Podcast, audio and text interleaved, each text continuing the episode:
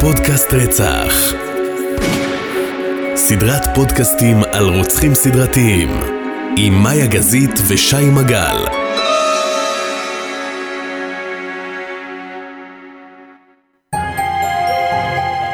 מאיה גזית, שי מגל, מה, מה קורה? בסדר, מה העניינים? מעולה, איך היה השבוע שהיה? היה אחלה, היה אחלה.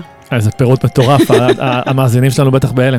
לא, היה אחלה. אני גם אה, הייתי מאוד מבסוטה מהמאזינים שלנו. דברי. אה, בפרק הקודם דיברנו על אה, צ'ארלי, אתה זוכר בפרק הבונוס שאף אחד לא ידע את העבר שלו? אז אה, העלינו, אה, כמו שאתה יודע, פוסט בקבוצת הפייסבוק שלנו, פודקאסט רצח, וביקשנו מאנשים שיספרו לנו על כל מיני מקרים, סיפורים, על קרוב משפחה, בן זוג, חבר, משהו שהם לא ידעו. והיו אחלה סיפורים, הם היו סיפורים ממש מצחיקים, ואנשים שיתפו פעולה, הייתי מבסוטה. אני חושב שגם שמעתי חלק מהסיפורים, באמת מגניב. ממש. והם יקבלו את הפרס הגדול. כאילו, יקבל או יקבל, תקבל. בסוף הפרק נכריז? יאללה, סבבה, אז הנה יצרנו סוספנס. יס. מה עוד? אמ, זהו, אני, אה, אתה יודע, רציתי לשאול אותך משהו. אני לא חושבת שכולם יודעים שאתה ממנכ"ל את החברה שאני עובדת בה. שאנחנו עובדים בה, בסוף גם אני עובד בה. נכון. אז, אה, אז כן, אז חוץ מזה שאתה ממנכ"ל את החברה שלנו, אתה גם, אה, אני יודעת שאתה מאוד אוהב מכוניות. נכון. ורציתי לדעת אם פעם מכרת מכונית באינטרנט. פעם או פעמיים, אני חייב להגיד לך, זו חוויה קצת מוזרה. למה? מ- מטלפלים כל מיני הזויים לפעמים. אתה רוצה להחליף את האוטו? לדעתי זה שווה חצי, מה אכפת לך? בוא ניפגש, אני אשכנע אותך כל מיני כאלה. אז אה, כן, אז אני חושבת שהפרק שאנחנו נדבר עליו היום, זה יהיה פרק אה, שככה כל מי שעכשיו מנסה למכור את המכונית שלו באינטרנט, אה, הוא לא יישב כל כך בנוחות בכיסא. אז בואי ניתן, בואי נמכור חסות ליד שתיים. יאללה. יאללה, אני ארים טלפון ליבין למנכ"ל. אנחנו רוצים גם להגיד תודה, לא? ברור. אז תגיד. אולפני 5 Live מבית מימון ישיר, שמארחים אותנו פה זו הפעם השישית. אה, תודה או רבה. השביעית, תלוי או איך מסתכלים על זה. כן, היה נכון, שזה פרק שעשינו כן, לגמרי, זה יהיה פרק הבונוס על הבונוס. נכון. וזהו, אז המון המון תודה לאולפנים ולחברה. יאללה, דברי איתנו. טוב, אז קודם כל, אנחנו יוצאים היום מארצות הברית, ואנחנו קצת נצפין, הסיפור שלנו אה, התרחש בטורונטו, קנדה, וזה טיפוס, אה, זה סיפור עדכני, שי, הוא מלפני תשע שנים.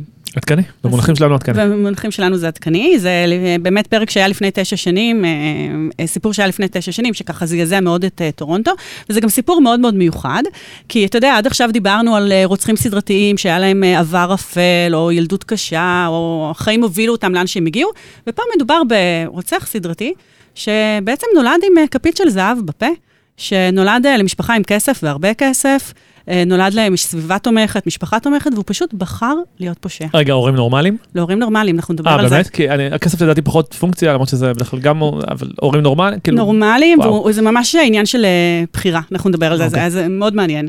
אוקיי, הבאת זווית. כן, אז היום אנחנו, אה, בכלל את הסיפור, אני היום אה, מציגה לך בזווית קצת אחרת. אני, אה, כמו שעשינו בסיפור של קיז, אני אתחיל דווקא מהקורבן האחרון, את הסיפור על הקורבן האחרון, ואנחנו נלמד על הרוצח שלנו, תוך כדי החקירה ואיך שהצליחו לחקור אותו ול, ו, ולהגיע בעצם למה שהוא עשה.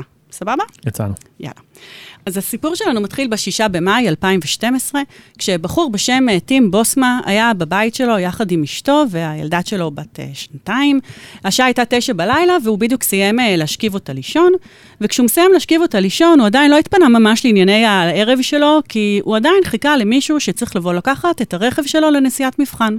לטים בוסמה היה רכב כזה טנדר שחור מסוג דודג' רם אה, אה, עם מנוע דיזל, שהיה רכב שהוא מאוד מאוד מאוד אהב, אבל הם קצת היו לחוצים כלכלית, והם החליטו שהם רוצים למכור את האוטו, כדי, כי הם היו צריכים קצת מזומנים.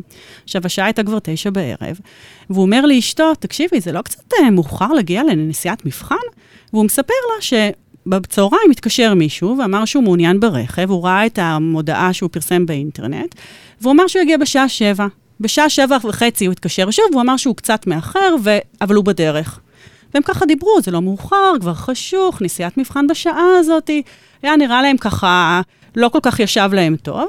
וגם הוא שואל אותה, תגידי, מה את חושבת שאני צריך לעשות? אני צריך להצטרף אליו לנסיעת מבחן, או אני צריך לתת את, הר... את המפתח ושהוא יחזיר? והיא אומרת לו, מה, מה, מה פתאום לתת את המפתח? אתה רוצה שיגנבו לך את הרכב? ברור שאתה צריך לנסוע איתם אה, לנסיעת מבחן. אחרי שעה תשע וחצי, משהו כזה, מגיע הקונה. אבל הוא לא מגיע לבד, הוא מגיע עם עוד מישהו, ומה שקצת מוזר לטים ולאשתו, זה שהם רואים אותם מגיעים ברג... ברגל. עכשיו, למה זה נראה להם מוזר? הם גרים בפרבר שנמצא במרחק של אה, שעה נסיעה ממרכז טורונטו, ובדרך כלל לפרבר הזה מגיעים אה, עם רכב, אף אחד לא הולך אה, ברגל. מצד שני, בוא, הם באו לקנות אוטו, אז אולי אין להם רכב, ולכן הם הגיעו ברגל. אבל הם לא ממש נתנו ככה על התהיות שלהם וחששות שלהם להפריע להם, וטים יוצא אה, לקראת הקונים, והוא אומר לאשתו, אני עוד מעט חוזר. הוא עולה לרכב, והם נוסעים, ועוברת שעה. וטים עדיין לא חוזר מהנסיעת מבחן. ועוברת עוד חצי שעה, והוא עדיין לא חוזר, ואשתו ככה מתחילה קצת להילחץ, אז היא מחליטה להרים אליו טלפון. וכשהיא מתקשרת אליו, הטלפון מגיע למענה הקולי. כשזה מגיע למענה הקולי, היא פה כבר ממש נכנסת להיסטריה, כי היא זוכרת בוודאות שכשטים חזר מהעבודה בערב, הוא הטעין את הטלפון הנייד שלו, אז אין באמת סיבה שהמספ... שהטלפון יגיע למענה הקולי. והיא מתחילה להרים טלפון. לשכנים ולמשפחה ו- ולחברים, והיא שואלת אותם, תגידו, יצא לכם לראות עיתים? ראיתם אולי את המכונית שלו? והיא מספרת את הסיפור, אבל אף אחד לא ראה אותו. ולקראת חצות, היא מבינה שהוא לא מגיע, זה נורא מוזר, נסיעת מבחן, לא יודעת כמה זמן לוקחים לנסיעת מבחן. עשיתי כמה פעמים, 10-15 דקות גג, גג, נכון? גג. אז גם אם לוקחים ל-iWay, נגיד, אם רוצים לראות את זה, אין סיבה שזה ייקח... 20 דקות בלחץ. בדיוק. אז היא מאוד... אגב, תדעי, אתה יודע הכלל, כן. שלא יבוא אליך הביתה. תמיד תקבעי במקום ניטרלי, כדי שגם לא ידעו איפה את גרה. זה, אם כבר את עושה נסיעות מבחן. אה, טוב, תודה על הטיפ. כן, תדעי. כן. אם כבר שתחטפי, לא תחטפי מהבית. בסדר גמור, אני אזכור אוקיי. את זה לאבא. אמ, קיצור, לקראת חצות, היא מחליטה פשוט להרים טלפון למשטרה, כי כאילו לא הגיוני מה קורה פה. ולמזלה, הדיווח למשטרה נופל, כאילו, הוא מתקבל ב- על אוזניים קשובות. והמשטרה ישר מתחילה לחקור מה קרה, והמשטרה בעצם מתחילה לעבוד בארבעה מישורים. בשלב הראשון, הם בודקים קודם כל את הרקע של טים. הם מנסים לבדוק, אולי היו לו חובות, אולי הוא היה חייב כספים למישהו, אולי הוא עבר על החוק, אולי הוא הסתבך עם מישהו, אולי מישהו איים עליו. אבל כל מה שהם בודקים, אתה יודע, הכל בסדר. הוא מנהל אה, חיי משפחה תקינים, הוא בזוגיות טובה, הוא אבא מאוד אוהב, הוא עובד אה, בעבודה קבועה כקבלן שיפוצים, הוא מאוד מאוד פעיל בכנסייה שלו, ובעצם אין שום דבר חריג, והוא גם לא מהטיפוסים האלה שפשוט יקום וילך. ואני מבין שלרכב אין GPS לאיתור. לא, לא. סוג של אה, so called איתורן. אין. אוקיי. זה היה יכול לחסוך הרבה, אוקיי. אבל אין. הדבר השני שהם עושים, הם ממש, גם המשפחה וגם המשטרה מגייסים המון המון מתנדבים, שמפיקים ממש פליירים עם התמונה של טים, ומפיצים בכל הפרבר, אבל לא רק, ממש לכל רחבי טורונטו, שהיא עיר מאוד מאוד גדולה, ומנסים ככה לשאול אם מישהו ראה את טים ואת הפרטים שלו ושל הרכב. שאלות עכשיו בסוף? אתה יכול לשאול עכשיו. אה, איכון טלפון ויש אה, להם... נדבר, אל תעשה ספוילרים. סבבה, סליחה, אני תמיד קופץ לסוף, זה בעיה אז לא. אז, אה, לא. אז תחכה. לא. הדבר השלישי שהמשטרה עושה, היא עושה, ישר מכנסת מסיבת עיתונאים, והיא מודיעה בתקשורת שטים נעלם, ושהרכב שלו נעלם. עכשיו בוא, זה רכב גדול, אני לא מבינה גדולה במכוניות, אבל עשיתי גוגל כדי לא, לראות לא, מה זה קראתי, דודג' רכב גדול. כן, רכב גדול, אי אפשר שמכונית כזאת פשוט תיעלם. אז הם אומרים לאנשים, תשימו לב אם אתם רואים את הרכב הזה, כי, כי אולי משם אנחנו נצליח יותר בקלות להגיע לטים.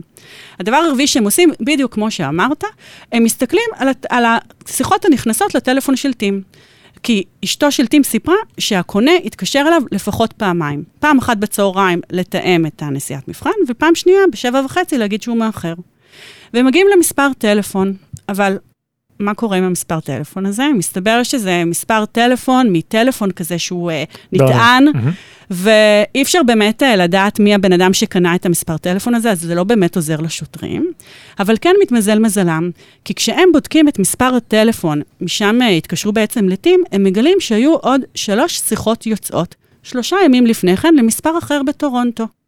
אז הם מתקשרים לאותו מספר טלפון, ועונה להם בחור בשם איגור, והם אה, מדברים איתו. ואתה לא מאמין מה איגור מספר להם.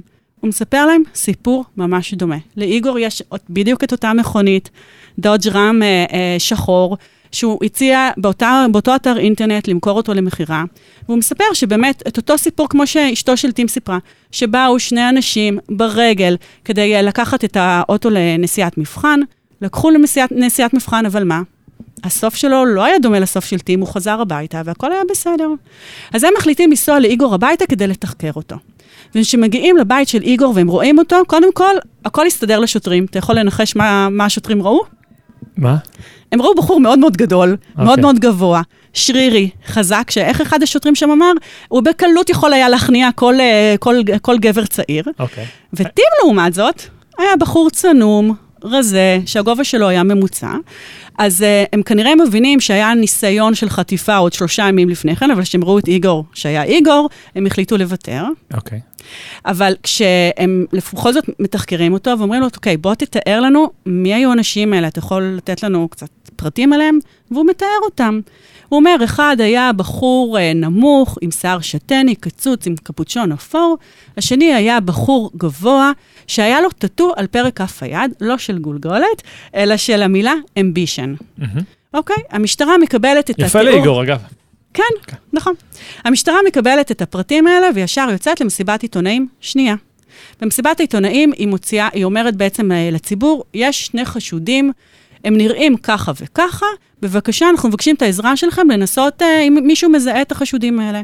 ושוב מתמזל המזל, ולמחרת היום מתקש... מישהו מתקשר למשטרה, אבל בצורה אנונימית, הוא נותן טיפ אנונימי, והוא אומר, לפחות אחד מהשניים אני יודע מי זה, והוא נותן למשטרה את השם של האיש הזה. וחמישה ימים לתוך החקירה, אנחנו כבר ב-11 במאי 2012, המשטרה שוב מכנסת מסיבת עיתונאים, הפעם השלישית, והיא מודיעה לציבור שיש לה חשוד. ולחשוד הזה קוראים דילן מילארד. עכשיו אני רוצה שאני אספר, אספר לך על דילן מילארד, כוכב הפרק שלנו, בסדר? דילן מילארד נולד ב-30 באוגוסט 1985, אה, והוא נולד למשפחה של מיליונרים.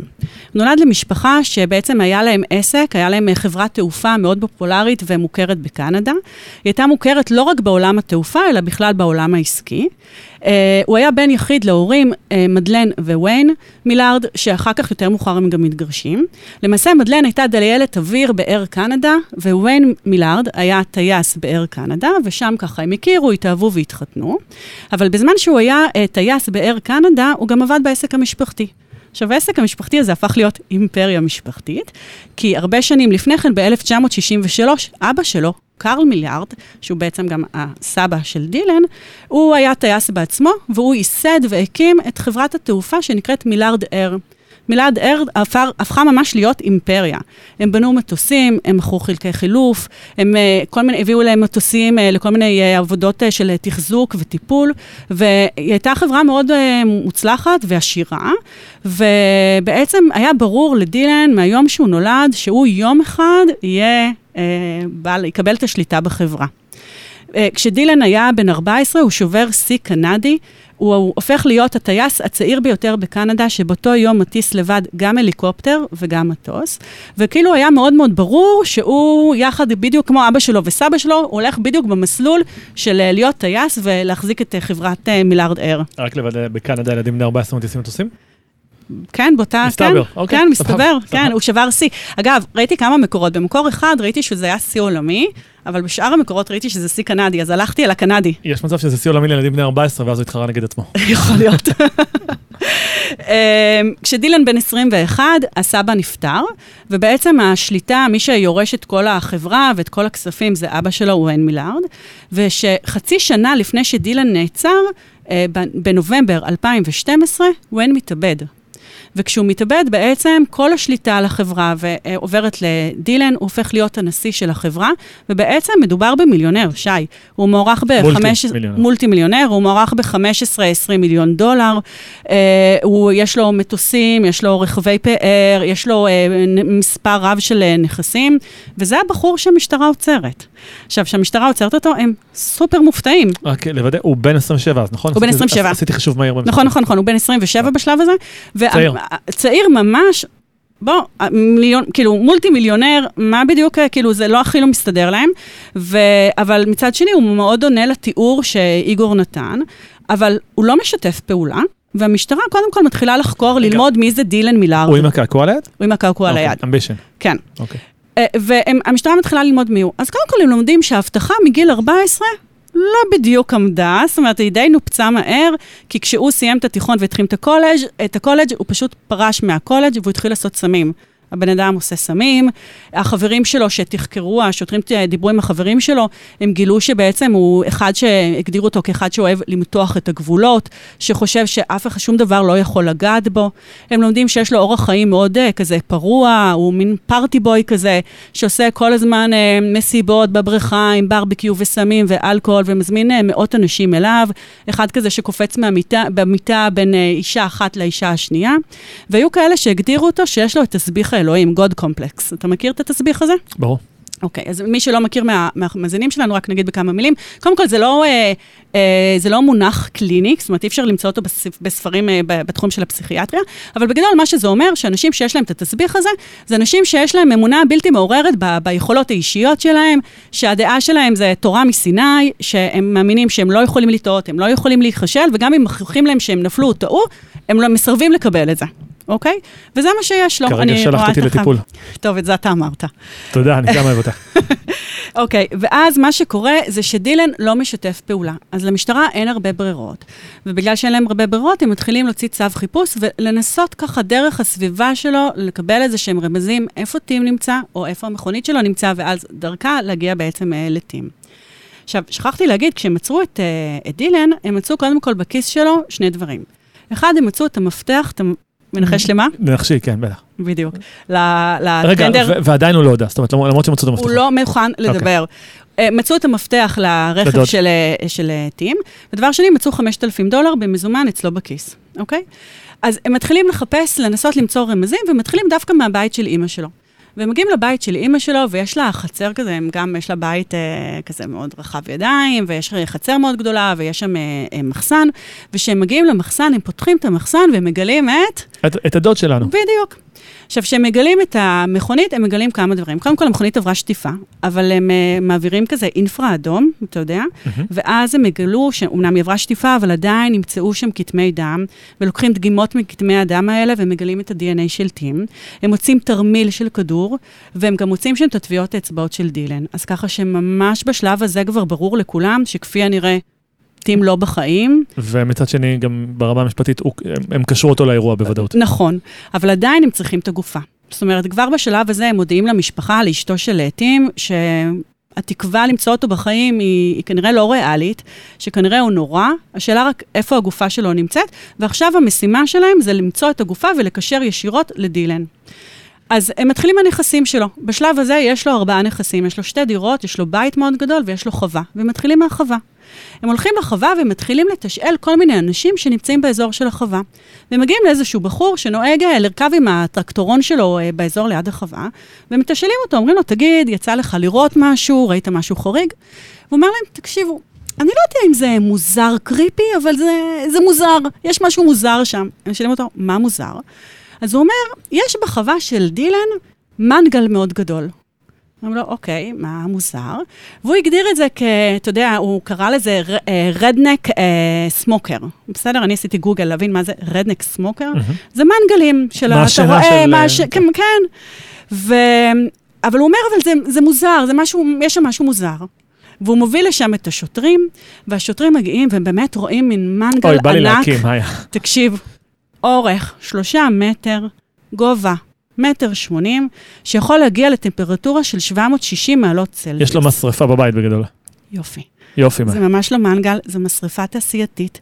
זו משרפה שבעיקרון מיועדת לחוות, לשרוף אה, גופות של חיות אה, מתות, וכשהשוטרים רואים את זה הם מזדעזעים. והם ככה פותחים את המשרפה כדי uh, לנסות uh, ככה בחשש מאוד גדול לראות מה, קורא, מה, מה יש שם, והם לא רואים כלום. אבל מסתכלים קצת יותר טוב, והם ראו שם שיניים וחלקי עצמות. הם אוספים את השיניים... אדם. הם, אוספ... הם לא יודעים, הם אוספים את השיניים ואת חלקי העצמות, והם uh, מזמינים את הפתולוגית uh, מספר אחד uh, בקנדה, כדי לבדוק את, ה... את הדגימות האלה, את הרקמות האלה. והיא אומרת, קודם כל, השריפה הייתה בטמפרטורה כל כך גבוהה, שאי אפשר לדעת של מי ה-DNA. אבל אני אומרת בצורה חד משמעית שמדובר בעצמות אדם, ובשאריות של אדם ולא בשאריות של חיה. בשלב הזה ברור שזה השאריות של טים. אוי, זה נורא. מודיעים למשפחה שלו, ואתה יודע, ראיתי סרט דוקו שאני אעלה אותה לקבוצת הפייסבוק שלנו, פודקאסט רצח, שמראיינים את אשתו, והיא מספרת איך השוטר בא ו- ואמר לה שמצאו את הגופה, והיא אומרת, יופי, אני רוצה להיפרד, וכאילו, הוא ניסה להגיד לה, אין, אה, לא נשאר, אין, אין ממה להיפרד. אין אפילו אפר. אין כלום, עשו לו פשוט רק טקס השכבה, ולא היה, לא היה אפילו מה לקבור. ו... אבל כאן, בשלב הזה, דילן מבין, כמובן, אה, כאילו כבר כל המעגל נסגר, ואז הוא כבר פותח את. כי אתה זוכר שבהתחלה סיפרתי לך שהם היו שניים? מהמם. אז לאורך כל התקופה הזאת ניסו להוציא ממנו מי הבן זוג שלו, זאת אומרת, עם מי הוא הלך אה, לנסיעת מבחן, והוא לא הסכים לגלות, אבל בשלב הזה, שכבר כל המעגל אה, נסגר סביבו, הוא כבר מספר. הוא אומר, מספר, מדובר בחבר שלי שקוראים לו מרק סמיץ', אוקיי? כמה מילים על חבר שלו, מרק. מרק, בניגוד לדילן, לא נולד למשפחה של מיליונרים, הוא נולד להורים אה, מה, מה, מהמעמד הביניים. אה, הוא נשר מבית הספר, אה, בעצם מחטיבת הביניים הוא כבר נשר, ולא היה כבר עבר פלילי, הוא היה גונב, המשטרה הכירה אותו, כי הוא היה גנב של רכבים, הוא עשה סמים והוא מכר סמים, והוא לא פעם נעצר על הפרה של סדר, אה, אה, ס- ס- סדר ציבורי. סדר ציבורי. והוא בעצם הכיר את מרק, כי הוא עבד ב, למש, ל, לחברה, למילארד אר, היה אה, אנגר מאוד מאוד גדול בשטח של שדה התעופה ווטרלו בקנדה, ושם הם תחזקו את המטוסים, והוא עבד שם בכל מיני עבודות מזדמנות, וככה בעצם הוא הכיר את דילן. אבל once הם נפגשו, שי, הם פשוט הפכו להיות החברים הכי טובים. והבילוי העיקרי שלהם היה לעשות סמים ביחד ולגנוב רכבים. עכשיו, הם לא גנבו רכבים כי לא היה לדילן כסף לקנות את הרכבים האלה, או כי הוא רצה לנהוג בהם, או רצה. למכור אותם. בול. ממש בשביל הריגוש. הוא עשה, הם, הם, הם גנבו את, הר, את הרכבים והם גם הרסו אותם. כאילו, זה מה שהם היו עושים ביחד. ועדיין זו צריכה להיות חתיכת כברת דרך מלגנוב מכוניות ל- לעשן אנשים בחצר הביתית שלך. נכון? אוקיי. עכשיו, אתם הרי מתאר לעצמך שהפרק שלנו לא נגמר כאן, עכשיו, אחרי שהם מבינים שדילן אה, רצח אה, את, אה, את אה, טים. ומה שקורה זה שבזמן שהוא מחכה למשפט שלו על טים, המשטרה מקבלת טלפון. והיא מקבלת טלפון מזוג הורים מאוד מאוד מאוד מודאגים, שמספרים שהבת שלהם, לורה, נעלמה לפני שנה. ולפני שנה, כשהיא נעלמה, הם פנו למשטרה, אבל המשטרה ככה קצת נפנפה אותם. אבל הם זוכרים שהחבר של הבת שלהם, שנעלמה, שקראו לו סקוט, סיפר להם לפני שנה שהוא חושד שדילן מילארד קשור להיעלמות של הבת שלהם. ועכשיו שהם שמעו בחדשות שדילן מילארד נעצר באשמה של רצח של טים, הם מבקשים מהמשטרה לפתוח שוב את תיק ההיעלמות של הבת שלהם ולבדוק מה קרה. עכשיו, כמה מילים על מי זאת לורה, הבת שלהם. לורה הייתה סטודנטית באוניברסיטת טורונטו, והם מס- מספרים שהיא הייתה בחורה מלאת חיים, תוססת, אחת כזאת שנורא נורא קל לאהוב אותה. שערב אחד היא הולכת לבר, היא פוגשת שם את דילן, יש להם סטוץ, הם מנהלים איזשהו רומן קצרצר, הם נפרדים, אבל נשארים להיות חברים אה, עם אה, הטבות, יזיזים. זה, זה מערכת היחסים שלהם. עכשיו, לורה, היה לה קראש מטורף על דילן. היא כל הזמן דאגה להיות בסביבה שלו, היא כל הזמן, היא, ממש הוקסמה מאורך החיים הפרוע שלו, מהמסיבות המטורפות, מהסמים שהוא עשה, מאוד מאוד משך אותה, וכל כל החברים מספרים שתמיד איפה שדילן היה, איפה שהוא באזור, הייתה גם לורה, כי היא מאוד מאוד אהבה אותו, היא מאוד היה לה קראש עליו. גם באיזשהו שלב לדילן הייתה כבר חברה אה, קבועה, בחורה בשם קריסטינה, ולה היה חבר סקוט, ועדיין היא כל הזמן הייתה באזור של, אה, באזור של דילן. אממה, ביוני 2012, בדיוק שנה לפני uh, שדילן נעצר, הייתה תקופה לא טובה ללורה בחיים שלה. היא סבלה ממאניה דיפרסיה, שלא הייתה מטופלת ומאוזנת, היו לה המון חרדות ודיכאונות. היא רבה עם ההורים שלה והיא מחליטה לעזוב את הבית, למרות שלא היה לה איפה לגור, היא די הייתה ברחוב. היא עשתה סמים, והיא הייתה צריכה, היא מאוד התפתתה על הכסף הגדול, והיא הפכה להיות נערת ליווי. סקוט נפרד ממנה, אבל עדיין תמיד היה ברקע ודאג לה. כל כך דאג לה שהוא אפילו דאג שהיא תהיה במוטל, שהיא לא תישן ברחוב. הוא גם קנה לה אייפד, כי הוא ניסה לשכנע אותה למצוא עבודה ולא להיות נערת ליווי. עכשיו, אמרתי לך שהיא כל הזמן הייתה בסביבה של דילן, והיא הכירה את הבת זוג של דילן, את קריסטינה. והם, איך אני אנסח את זה בדינות? לא ממש אהבו אחת את השנייה. ללורה הייתה יום הולדת, וקריסטינה, חברה של דילן, מחליטה לשלוח לה הודעת וואטסאפ ליום הולדת. והיא כותבת לה בהודעת הוואטסאפ: יום הולדת שמח, היום לפני שנה שכבתי עם דילן. ולורה, שקיבלה את הודעת הוואטסאפ הזאת, ישר יורה ועונה לה, זה בסדר, שכבתי איתו לפני שבועיים. לורה, אתה יכול, אתה יכול לתאר לעצמך איך אה, קריסטינה הגיבה כשהיא רואה את ההודעה של לורה שלחה לה? היא נורא מתעצבנת, היא אומרת, אני, די, נמאס לי, לא רוצה לחלוק את החבר שלי עם לורה הזאת, היא הולכת לדילן והיא אומרת לו, תסלק אותה מהחיים שלנו. אני לא רוצה יותר שהיא תהיה בסביבה שלנו. והוא אומר לה, אל דאגה, אני מטפל בזה. הוא שולח ללורה הודעת וואטסאפ, והוא רושם לה, אני מבקש ממך שתתרחקי מהחיים שלנו. והוא שולח אחר כך לקריסטינה, לבת זוג שלו, הודעה, והוא רושם לה, אני אפגע בך, אני אפגע בה, אני אגרום לה להיעלם. ושי, היא נעלמה. ב-26 ביוני אה, 2012, לורה נעלמת כאילו בלעה אותה האדמה. ההורים של לורה מנסים uh, ליצור איתה קשר, היא לא יוצרת איתם קשר, סקוט מנסה ליצור איתה קשר, לא יוצר את הקשר, ואחרי כמה ימים הם מבינים שכנראה קרה לה משהו והם פונים למשטרה.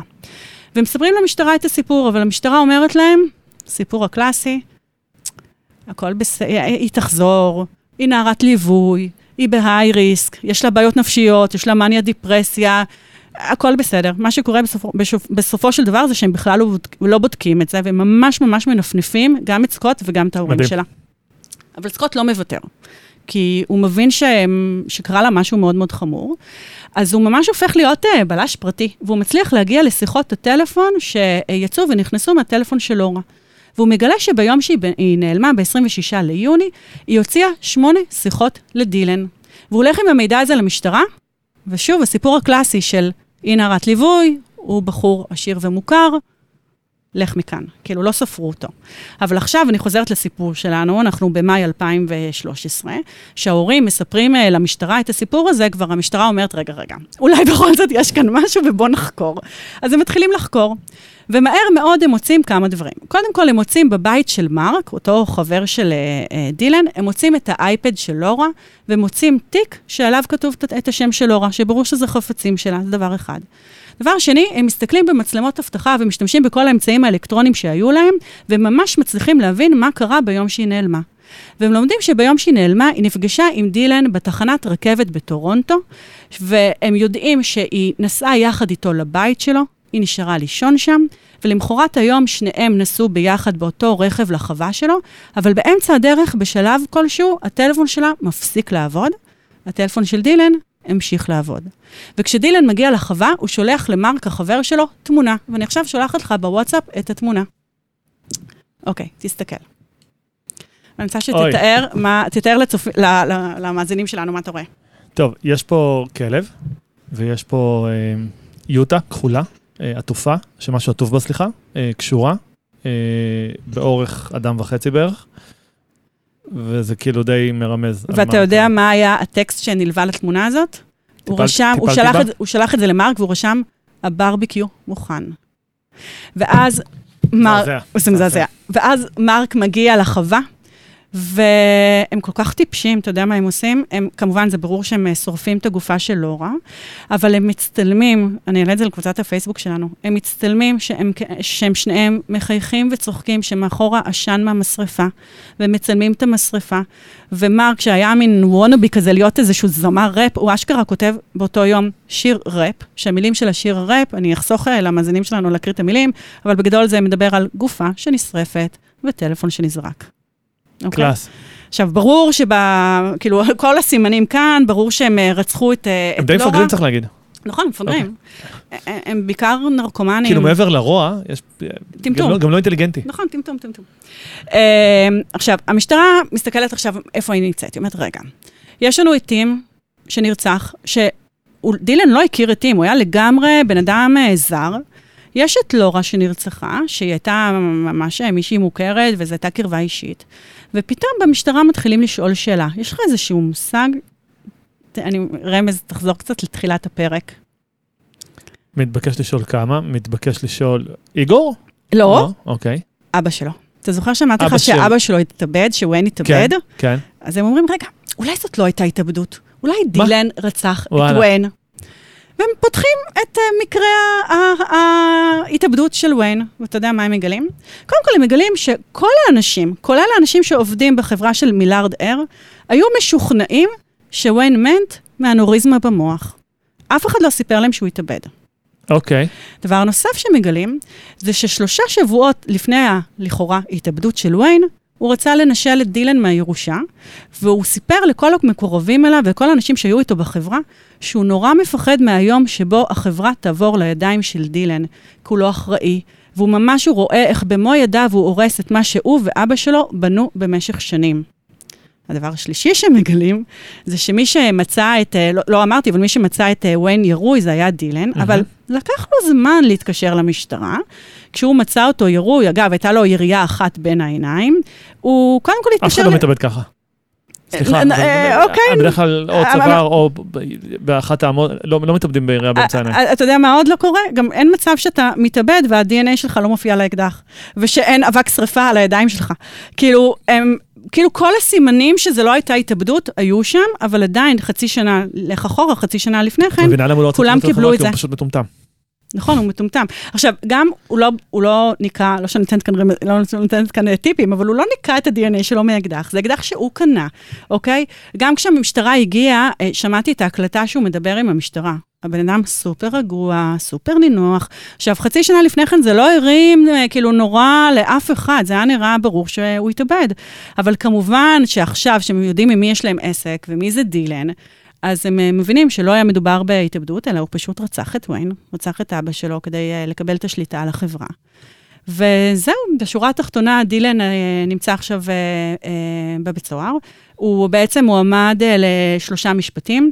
יחד עם מרק הוא הואשם ברצח גם של טים וגם של אה, לורה. אגב, אני רק מספרת שבעצם במשפט הם כל אחד האשים את השני. אנחנו עד היום לא יודעים בדיוק מי ירה, אבל זה גם בית המשפט אמר, לא משנה, שניכם אחראים באותה מידה. הם קיבלו מאסר עולם עם, אה, שני מאסרי עולם, עם אה, אי אפשר, כאילו אין להם אפשרות אה, לחנינה במשך 50 שנה, ובנוסף על זה, דילן גם קיבל מאסר עולם על הרצח של אבא שלו. אין שם גזר דין מוות, לא. דין מוות, אני מבין, אוקיי. זהו, זה הסיפור שלנו להיום. על הרוצח הסדרתי שלנו. עכשיו, תחשוב, במסגרת של שנה הוא רצח את טים, את לורה ואת אבא שלו. א', מזעזע, כרגיל.